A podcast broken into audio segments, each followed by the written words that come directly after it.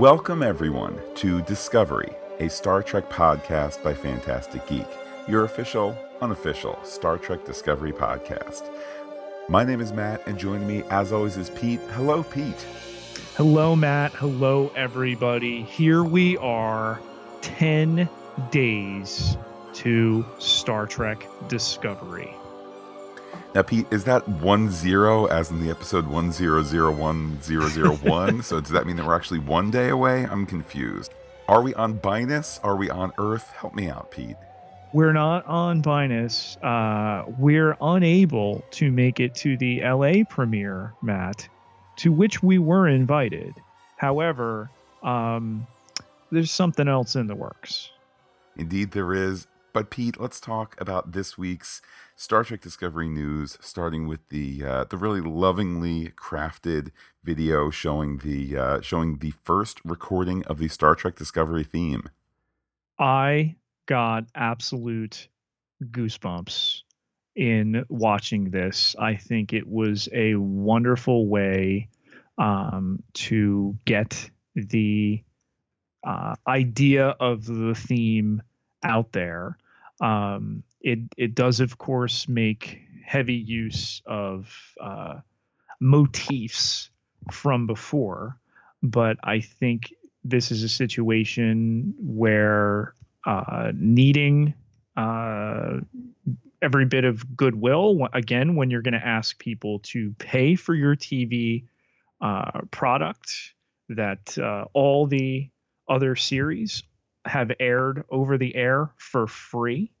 Um, to have composer Jeff Russo talking about what it meant to him to be able to do this, and then to see the the playing of it, uh, I loved it. Matt, I know you had a little bit of a difference of opinion, and then of course you're going to give me an opportunity to change your mind. yeah, well, let me preface my thoughts by saying the pendulum has swung back a little bit. It's becoming fashionable in some corners online to now declare do- gloom and doom for the, the Starship Discovery and the show Star Trek Discovery. I'm certainly not in that camp. I think of the great Star Trek themes. I mean, one after another after another, some of which, like Deep Space Nine, take a little time to grow on you, or that's a Absolutely. theme in the title sequence. You know, as as the title sequences change throughout the seven seasons, it all gets better. Uh, I think, for my money, the Star Trek Voyager theme is one of the greatest TV themes, period, and certainly the best Star Trek theme. So it's a little bit of a stack deck against you for the new kid showing up. Um, I, I really liked the beginning, that you know variation on the the four opening notes. Yeah. Uh, th- the middle portion to me, it just simply didn't blow me away. I'm not disappointed. I'm not saying Pete, this is proof. It's all a sham. This is just CBS and Netflix taking the money and run. It, it, to me, it was just it was a bit it was a bit humdrum. It was a bit kind of familiar with what everybody does nowadays again, you know, I listened to it multiple times. Do, do I reserve the right for my own mind to be changed with a lovely title sequence with characters that I really connect to and things of that sort? Absolutely. It is just theme music. But for me, that middle portion, the part that is most Jeff Russo and least pulling from Alexander Courage, it, it kind of just left me a little underwhelmed, but I'm okay with that. I'm not going to deny that it is not on the level of uh, the original series. It's funny that you mentioned Voyager. I think Voyager does have a an underrated score from the beginning of the show, uh, the the credit sequence, the main title.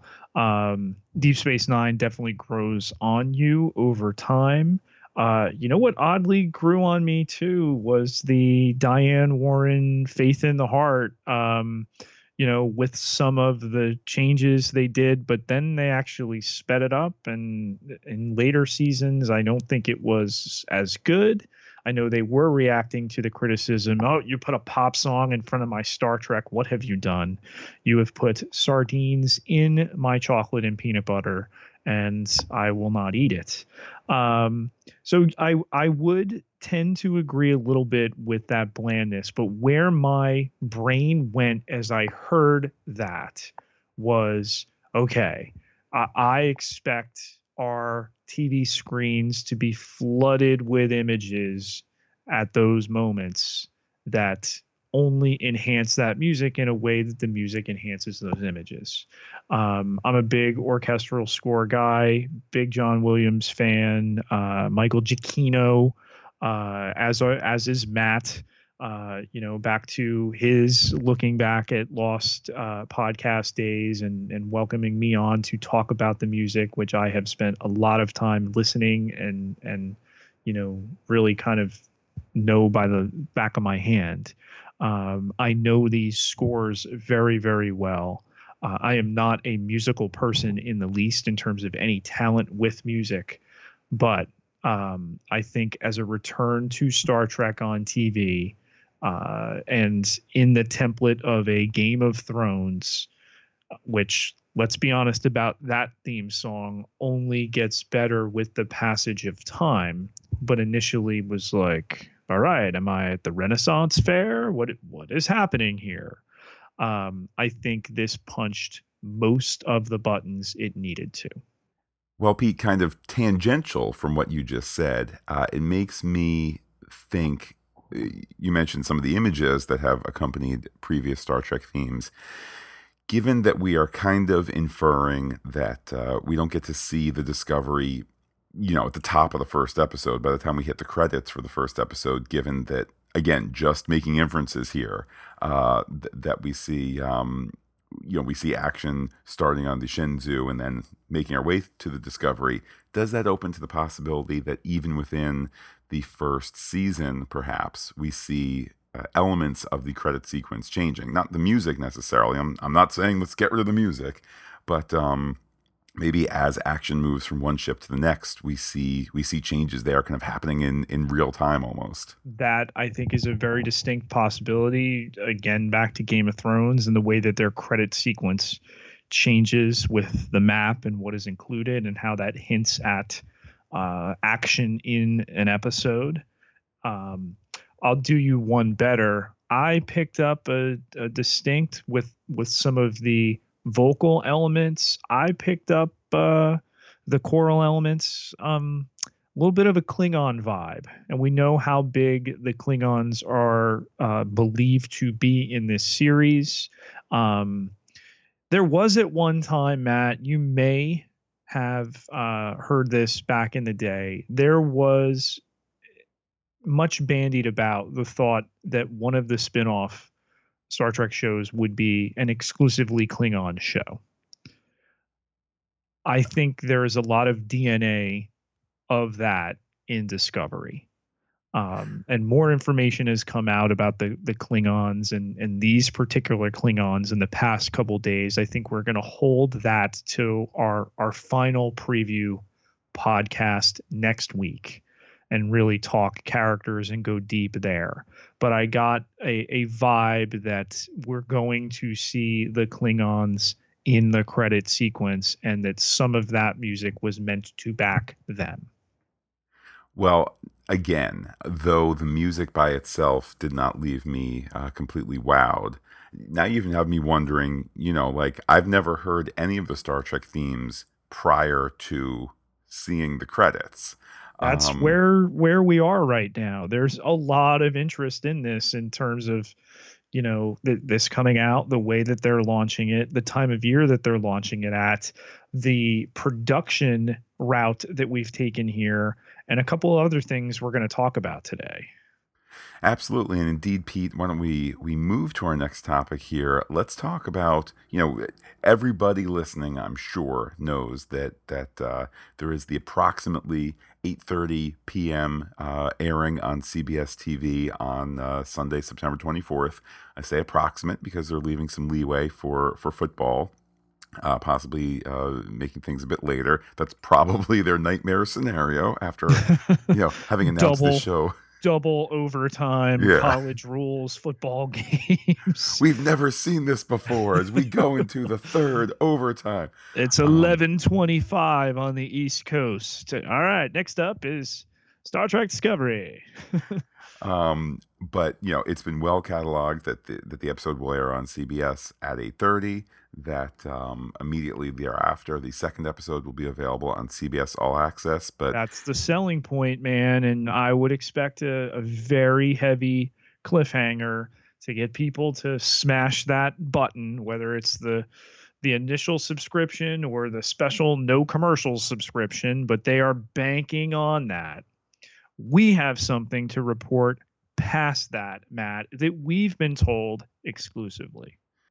Indeed, Pete, exclusively shared with us is the fact that all subsequent episodes will be hitting CBS All Access also Sundays at 8:30 p.m.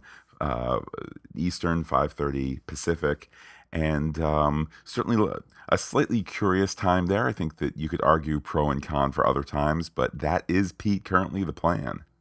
It is a very odd time on the half hour particularly on that night, the first couple weeks will work in their favor. Um, I, I, think there will be very warm reception to the over air um, pilot. I, I, think, and I've talked to a lot of people who I, am going to watch it.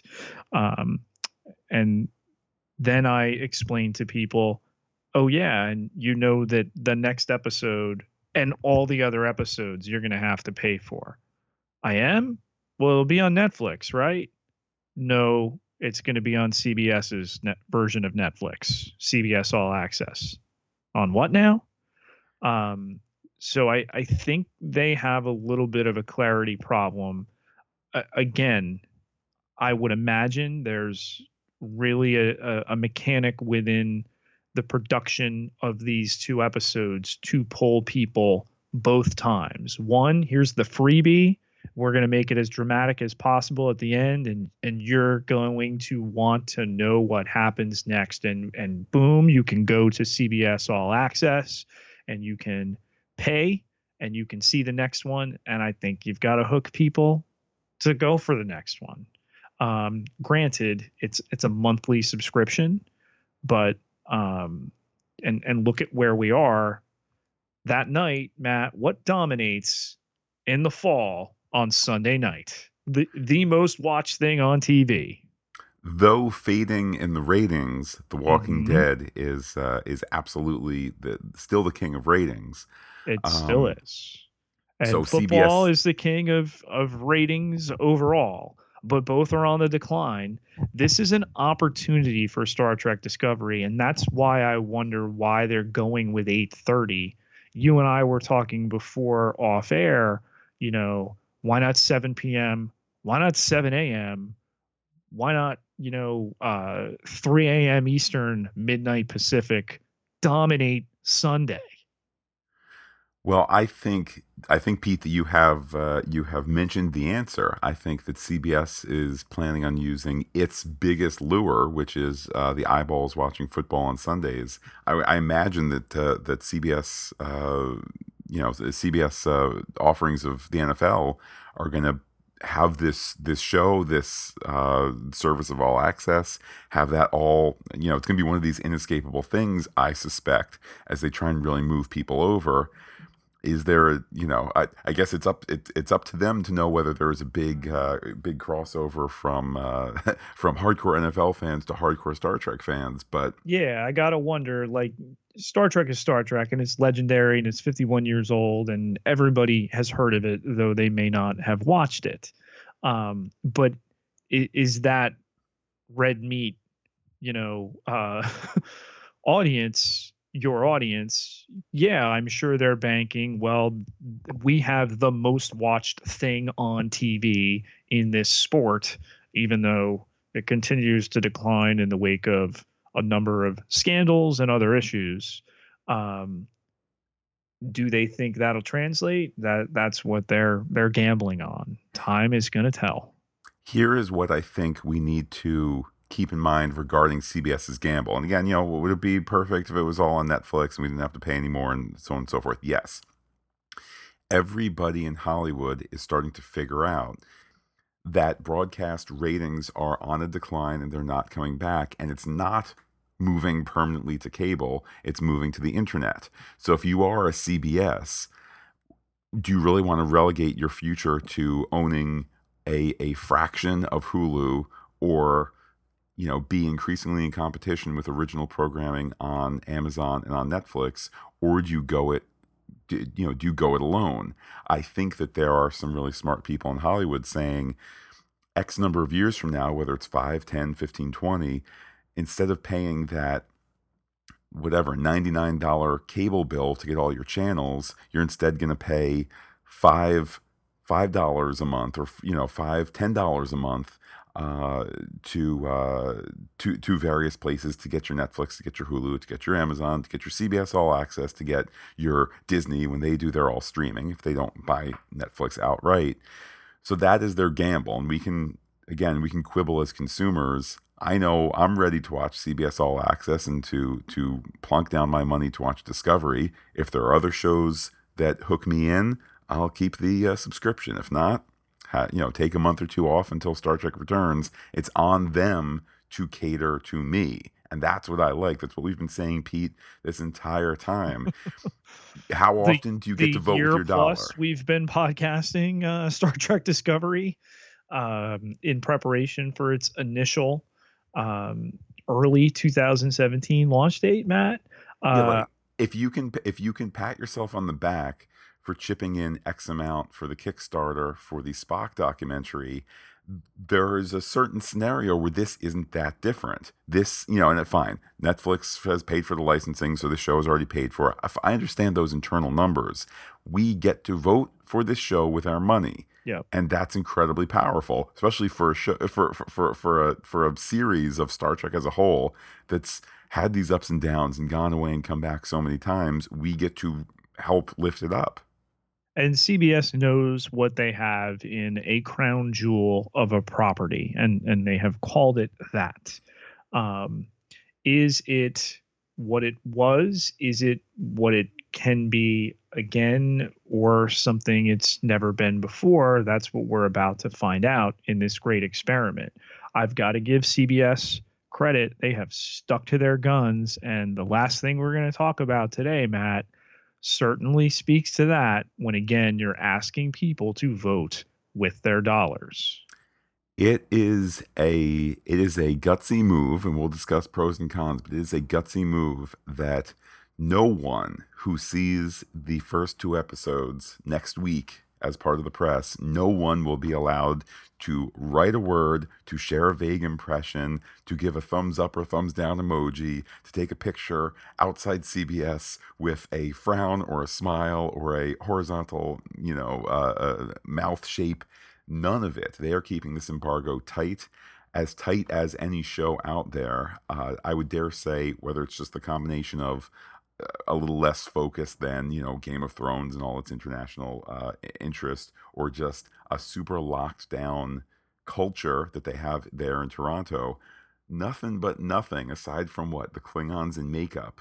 That one picture, nothing has leaked out. Everything has been official this, official that, approved. Oh, here's a picture of the hallway outside the set where I can only show you the floor because that's approved.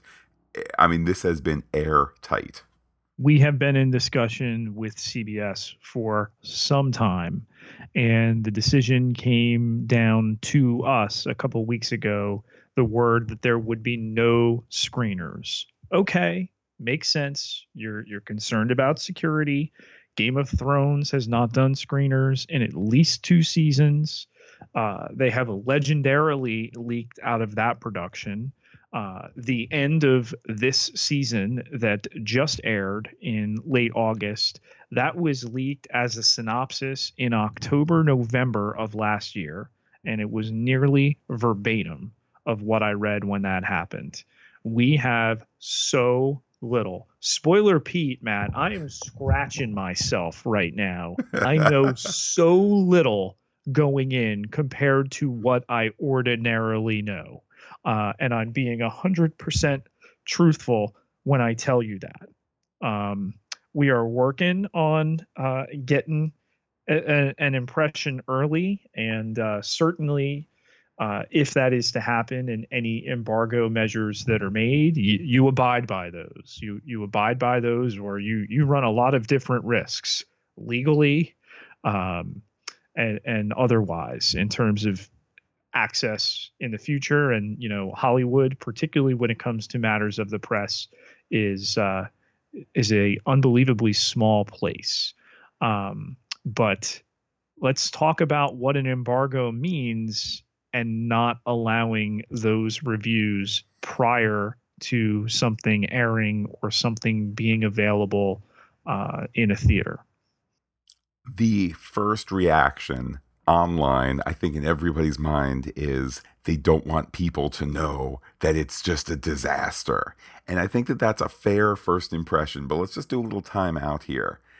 The entertainment industry, particularly in the last six months, they are hyper aware or let me put it this way there is the perception in Hollywood that one negative voice now gets echo chambered to a point that it kneecaps what otherwise would have been okay.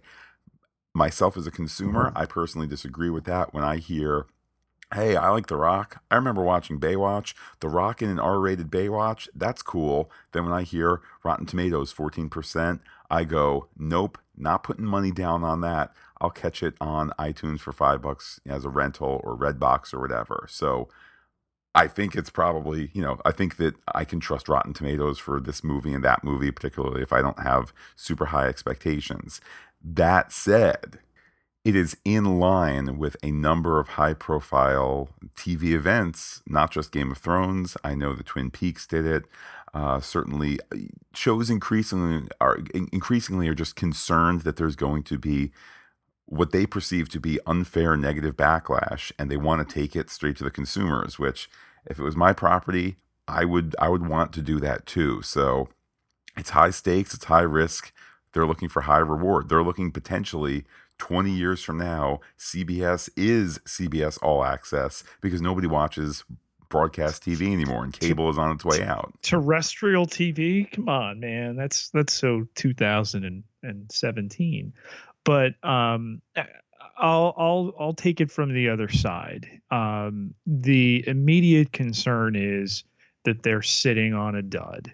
That they don't want critics to be able to get that word out ahead of time, um, and and let people know, particularly in a sense that the rest of this show you have to pay to access there will inevitably and invariably be piracy, particularly with it airing in Netflix in other regions. Um, but again, that that's that's the way that is today. Um, so again, to to hold their cards to their vest like this, I, I give them full props. I I just have to question if it's the right move. If you are confident in what you have, and that premiere happens Tuesday, and you allow a la I don't know the Star Wars: The Force Awakens, you will you allow people to tweet out um, general reactions. I remember seeing uh, late at night over here, but I stayed up to wait until people got out. He did it. JJ did it. Um, and and the word was very very positive, and and people were excited. Um, you're you're not going to stifle as much of the reaction as you think you are either. There are ways of getting that out. Um, and with a five day lead, I don't know, Matt. I don't know. They either they're super confident in what they have and they know people are going to tune in and then pay up, or there's some concern. I don't know if there's a middle ground to me, I just look at all the social media stuff that the uh, you know whether it's some of the actors, some of the producers, writers, etc. Uh, I look to some of that. Which could it be through the echo chamber of this is great, this is great, sure. But to me, there's just an authenticity to it, and there's a pride to it. It's the farthest thing from Patrick Stewart lived in a hotel for the first 13 episodes of Next Generation because he was convinced it was going to be canceled at any time. Um, I think it is just it is just supreme confidence here. Um, hopefully, it's because what they're what they're getting back they are just blown away by. Um, and to be fair, they don't need to have a big opening weekend, quote unquote, the way movies do. Whether you are activating your CBS All Access account uh, the the Sunday uh, of of the first two episodes, or whether you're doing it, I mean, theoretically, any time in that week, I still it still is you know seven days the movie you know movie weekend to weekend you could say it's seven days, but it makes no difference to CBS when you get into the ecosystem as long as it's at some point during that first week. You know, I think if anything, Pete, I think back to the very first convention where Star Trek Discovery was discussed, which was Mission New York, uh, that we had attended uh, one year ago, and I think about how the old time Trek guard that was there ready to pull things apart because, oh man, you're not doing it the way it always was done, except for, you know, the subsequent series where it wasn't done that way. Maybe it's that attitude they're trying to combat as well to sit and say, show up, judge it. Don't don't let a review from this website or this entertainment report or whatever it might be, don't let that cloud your judgment. Decide for yourself because we think we have the real deal. And again, clarity and, and confidence in your vision could certainly give you that. Um, you know, we do a lot of work on on the Marvel cinematic universe side of things, and all of those shows regularly screen anywhere from six to seven episodes, uh, four with the Defenders most recently ahead of time. Um, now those are going out through uh, Netflix, uh, Agents of Shield, and and things that go out over the air. Generally, that episode will be available anywhere from you know 24 hours to you know maybe half a week ahead of time. They'll they'll share that with the media via an encrypted website, and it's all very you know secure. Uh, so they believe and and you know there are things again that leak out in that situation um, I, I, think with the secrecy of this production i think with some of the issues that this production in particular has has gone through as high profile as it is um, that uh, again th- this is a gamble. We will be there. We are optimistic. We are ready to go. We will be watching all of these good bad indifferent. That's our thing. um, so so we are review proof, but subscribers are not review proof. Um, the critics have to turn out. Whether they turn out and then you know the uh, the stories go live after the pilot has aired, that uh, part two is not worth paying for. I think that is something they have to be thinking about and have planned for. But again, they've known for some time what these first two episodes are, are going to look like in terms of where they are. They are nearly wrapped um, with uh, their season. Uh, they were shooting uh, 14 or 15 as late as the other day um, in this this first season. Hopefully, the first of many. Um, so again, we're going to know in 10 short days how this shakes out, Matt, if not a little sooner. Well, certainly fingers crossed on a little sooner, although, of course, uh, our lips will be sealed because there are many things that you might tangle with in this world. Pete, there are two that you don't. One is a Klingon Targ, the other is a Hollywood lawyer. So we like to steer clear of both and, and certainly stay in our, uh, you know, stay in our uh, subspace lane here. But it is amazing to think. I mean, I remember, you know, November 2015, getting that message from you. Boom, new Star Trek coming.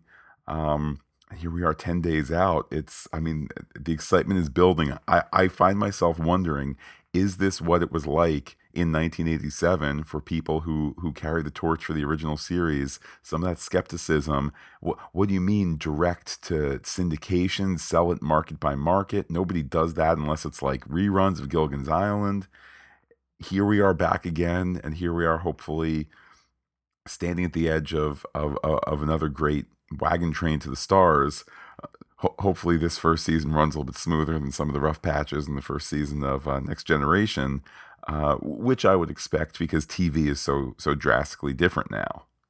I was excited when that aired. I I watched the pilot um, as it aired on on WPIX channel 11 out of New York uh, back in '87. I, I remember the buzz. I remember my Star Trek 4 um, VHS coming with a, a trailer for uh, the next generation, which was a, a big deal at the time. And now so much is managed in terms of you know how they're they're letting us see things. You know the the theme reveal the other day, the other things they have planned in the next couple days. That, that certainly, as we get to our final podcast before actual episodic podcasts, we will give you one final catch all coming up. Well, Pete, we want to hear from our listeners. We have some some orders for you, dear listeners. Orders straight from Starfleet Command.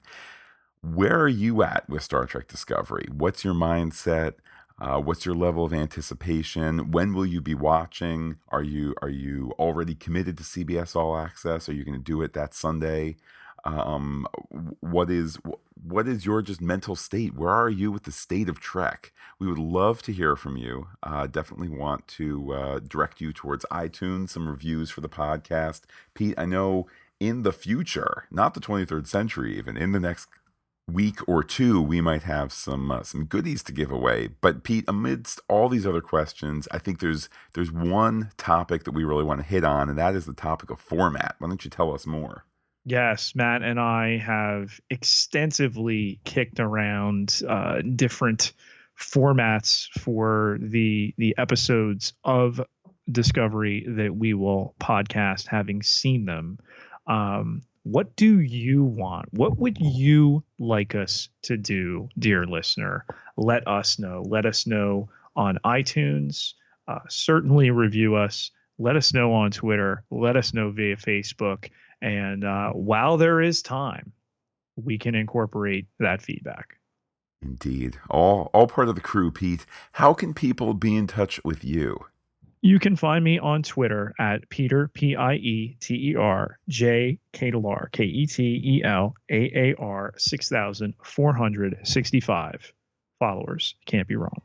And while I am personally uh, on Twitter as Looking Back Lost. You can be in touch with the podcast anytime you want. We are Phantastic Geek. You can visit phantasticgeek.com, send an email to phantasticgeek at gmail.com, reach out on us uh, to at Twitter, where we are Phantastic Geek, and Instagram as well. But wait, Pete, there's more. Facebook.com slash phantastic geek with the PH all one word like it. It's going to connect you with not just the Star Trek Discovery that we cover, but uh, we've done Star Trek Essentials through that feed as well. You can check out some classic episodes, get a little bit of a feel for what we've uh, looked at before and consider essential in Trek, as well as all of the things that we do every Marvel Cinematic Universe TV show and film. We will be back sometime next week, probably mid to late next week, uh, with our final anticipatory episode before we uh, dive on into Star Trek Discovery. We will podcast the pilot episode that Sunday, the 24th. We will podcast episode 102 the next evening and then be, uh, be caught up with you. So, absolutely exciting times to be jumping back into Star Trek. With that, Pete, I will say Majram to all our listeners and give you the final word. Temba his arms wide.